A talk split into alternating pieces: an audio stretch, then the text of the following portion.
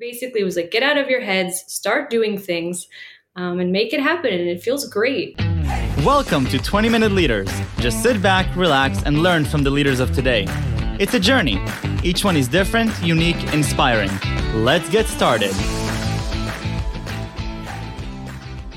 Welcome to 20 Minute Leaders. Our guest today is Amy Wyron Robinson, the Chief Operating Officer of NemoData, where she is on a mission to help fleets prevent breakdowns before they happen.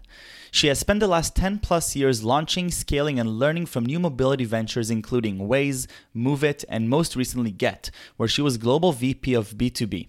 Previously at Gett, she led Gett Delivery, a startup with a startup, through hypergrowth from zero to $10 million ARR and to profitability in less than two years. Originally from Washington, D.C., Amy lived in North Carolina and La Paz, Bolivia before moving to Israel. She now lives in the Jaffa flea market with her husband and one year old daughter. Amy Wyron Robinson, how are you? Doing great. Thanks. How's it going? Wonderful. Thank you so much for being on my show. I'm very excited to talk to you about mobility, transportation. Uh, you were the VP Global at Get Taxi, Israeli based unicorn uh, that is a hugely popular ride sharing service. Uh, but before that, you were also very involved with, with Waze and Moovit. Now, most recently, the, the Chief Operations Officer of NemoData. Uh, but your journey is a little bit weird. It's not it wasn't obvious that you're going to end up being the COO of a growing startup or the VP at a unicorn. You actually started back in Duke and politics. So talk to me a little bit about that. And I'd love to tie in your fun fact of being of being a certified yoga instructor. yeah, so so lots of different elements and all coming together. Um, so yeah, so first of all, thank you for having me. Um, it's really a pleasure be here and share a little bit about my journey. Um, so you're right. I started back um, studying politics and economics um, back at Duke many, many years ago. Um, and I thought that I wanted to be a diplomat. That was my kind of first career. I grew up in Washington, D.C. Um, and then at some point, I realized that being a diplomat meant working for the government, which wasn't suited so well to my personality. Um, and I decided to look for other opportunities or ways to go abroad. Um, and kind of reached out to some people at Duke, ended up working in Latin America um, for about four years. Um, How do you get to Latin America? It's not it's not the most obvious path from Israel to Duke to Latin America. Yeah, so so um, I went there initially to study abroad. Um, I had the choice between Spain or Bolivia, um, and I chose Bolivia um, kind of the less traveled path. Um, and after spending some time there, I got connected with some alumni from my university just to ask them. I was really curious, kind of, what are you doing here? How are you doing it? Um, and so from those conversation, conversations, um, it ended up turning into a role for me, um, and it grew from there. Um, so after a couple of years, I decided that I wanted to continue growing in my career um, and do my MBA, but there was some really there was a dissonance between going from Latin America back to the US to do an MBA there. Um, so enter Israel. Um, during that time, I visited Israel for the first time. Um, and Startup Nation, everything exciting that's going on here. Um, and so I decided to come to Israel to do my MBA um, 10 years ago. And you could say the rest is, is history. The rest is um, history. Yeah. so uh, that history is, is still very, very long because you've been an MBA consultant for Waze and then you worked for Moovit and Get Taxi. Why, why mobility? What, what is it about mobility that really got you excited? Yeah, yeah. So um, during my MBA, we had a project where we reached out to an Israeli startup and basically had to pitch ourselves um, to do a project during our during our studies. Um, and so my teammates and I pitched ourselves to Waze, wrote an email to Uri Levine. Hi, Uri. we would love to work for you with you on any project that you that you uh, need. Um, and to our delight, he replied, "Sure." Um, and as simple that's as that. how it got started. As simple as that. Um, just kind of you know sh- shooting for what you want and uh, sometimes sometimes you surprise yourself so anyway uri became an amazing mentor um, and i think it's really through him that first of all that i fell in love with startups and decided to stay in israel not only do my mba here um, and also he taught me the difference between managing and building. And when you go to your MBA, a lot of it is about managing. How do you right. manage your P&L? How do you manage? How do you control? Versus so building something. Yeah, so so I think in startups, um, especially in the world, again, you asked about mobility. Why do I like it? Why am I into it? Um, because it's changing, because it's growing. It's not managing something that exists. It's building something that you are imagining for the future, um, and taking all of the micro steps now to make this macro vision a reality. This is something I think that he really encouraged us to do. He basically was like, get out of your heads, start doing things um, and make it happen. And it feels great.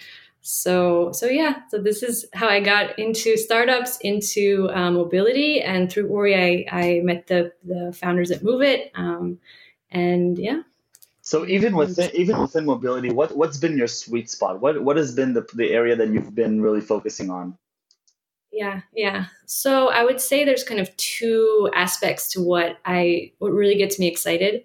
Um, one is, like I mentioned, building from scratch to scale. So having this kind of zoom in, zoom out approach of, okay, what's the macro vision? What's our North Star? Where are we aiming for?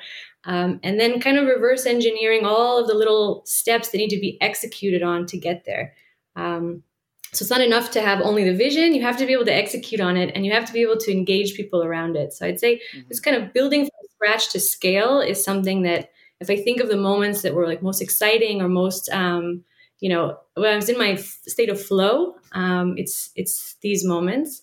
Um, and I think the other piece of it is partnerships. So a lot of my um, career has focused on partnering with other with others to create value, both within the organization, other organizations, um, and kind of trying to figure out how we can get there together because we're not going to get there alone.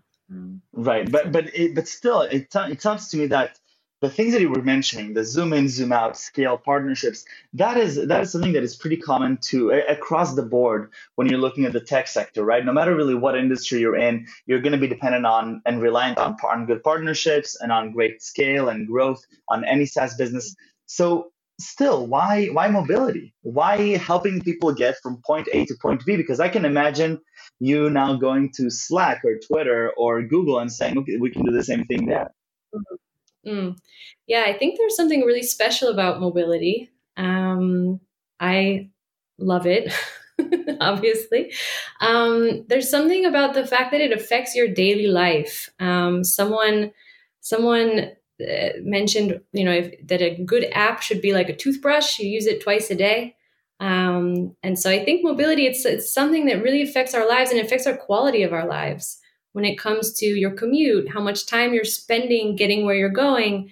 Uh, these days, these COVID days, it's a bit uh, a bit different. Um, so how is it changing? How is it evolving? But I think that we're seeing these dramatic, dramatic shifts in something that affects people's daily lives. Mm. Um, really significant way. I mean, hours and hours of every day are spent moving around. Of course. Um, and so I, I really get um, excited about things that can really impact. Um, so having having seen a lot of the different um, innovations that have been going on over the past few years in the space, where are we heading? Because it feels to me as more of a bystander that we have these great tech companies that are developing these great technologies to link drivers and riders, even link riders and riders but we've reached some point of we've reached some you know milestone where okay it's easy for me to get a taxi no matter what but but but but i haven't seen really major advancements in the past two three years.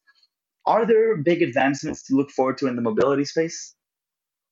Sure sure. So i think there's kind of two areas that are exciting to me um, around mobility. One is I mean, you mentioned there's lots of different private companies working individually, and I'll go back to my my public policy and also my partnerships kind of vision to say there's an ecosystem that is yet to be created where these systems are working together and where it's not um, you know there's a place for the city to be involved there and kind of what's for the public good not only right.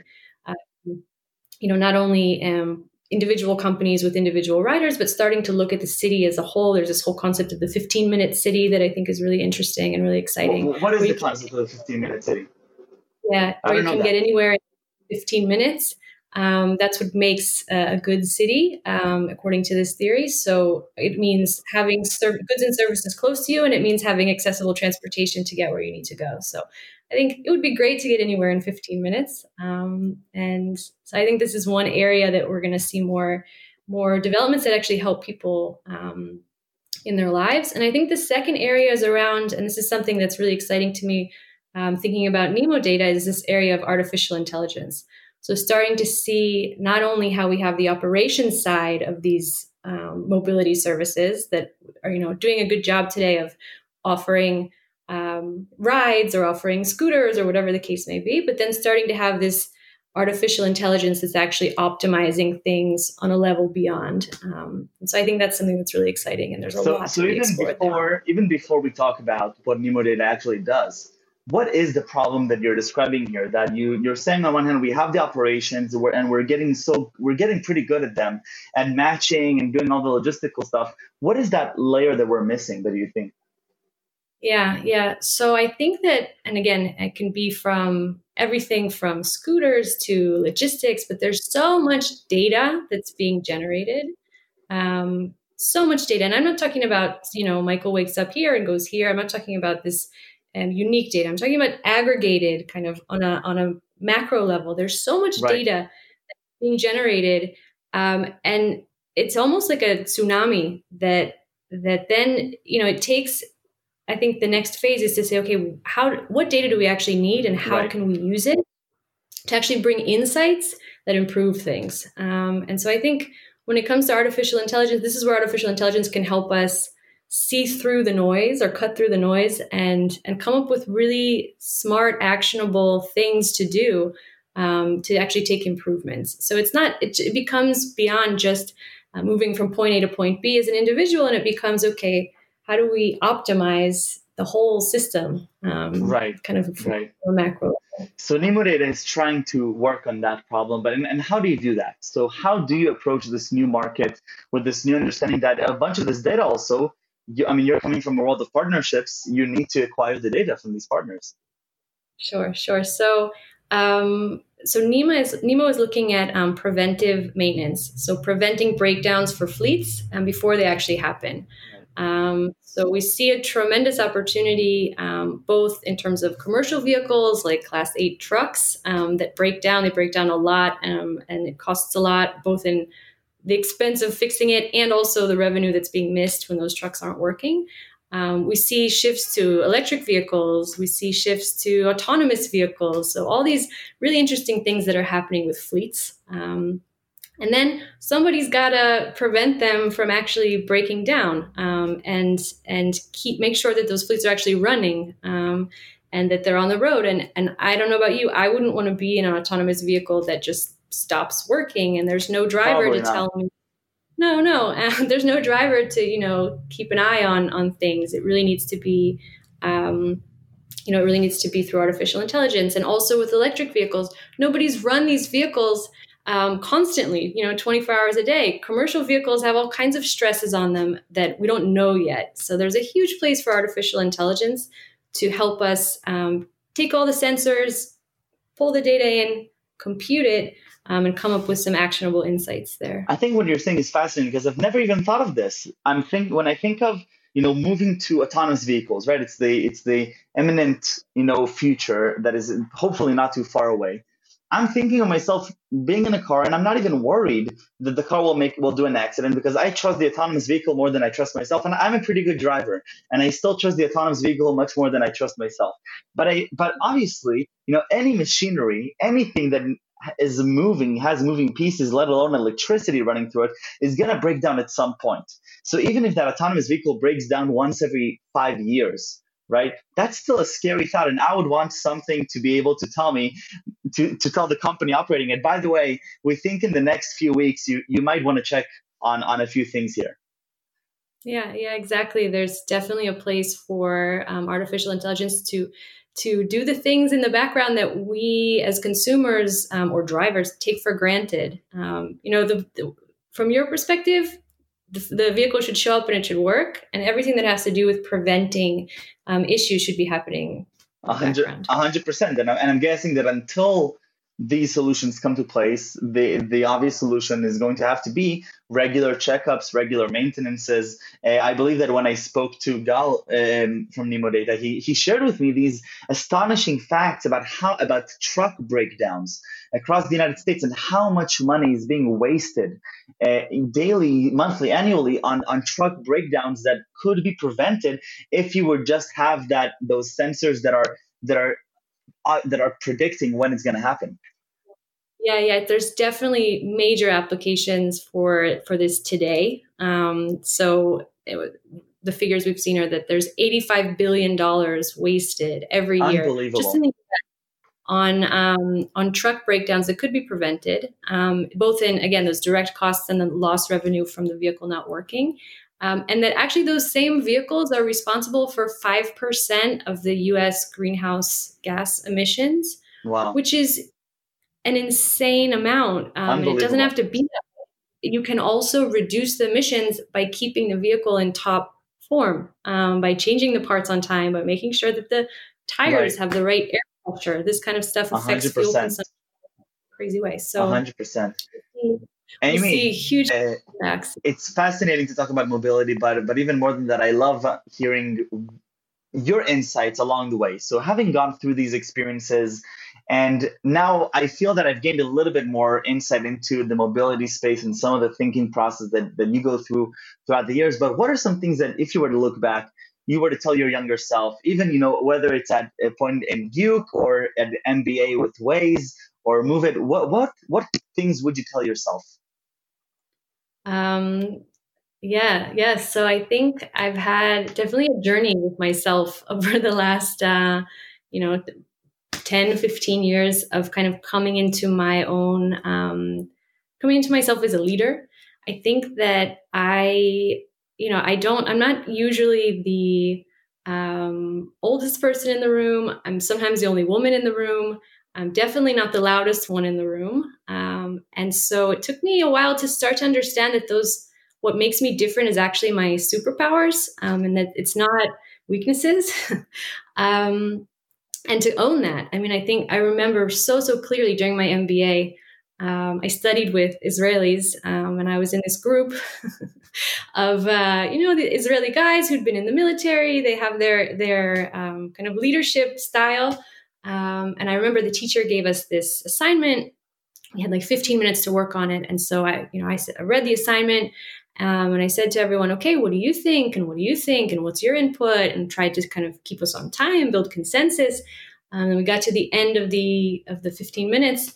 Um, and then the teacher says, okay, so who's the leader to present? Um, and I so I turned to the group and I said, who's the leader? and they said to me, you're the leader.